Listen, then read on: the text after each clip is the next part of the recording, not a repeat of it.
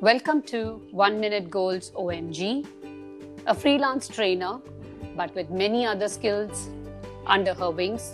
I have Akila here who's going to share what we can do if we have one spare minute. Akila? Thank you, ma'am. Just sparing a minute by making a to do list before we start the day or any critical activity does wonders. Let me share about this powerful tool in OMG format itself to remember easily. Organizer, memory aid, and a go getter. It helps us organize our tasks. It's a useful external memory aid.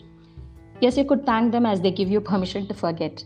It serves as a go getter to help us re review and reprioritize the most important tasks and get them done. Many a times we feel too much to do. Only when we think through for a minute and list it down, we would know how much is in our plate. Sometimes we might even land up having less, which triggers us to cherish that time as me time or more productive time. So let's spare a minute, list down our tasks, and get more organized. Thank you.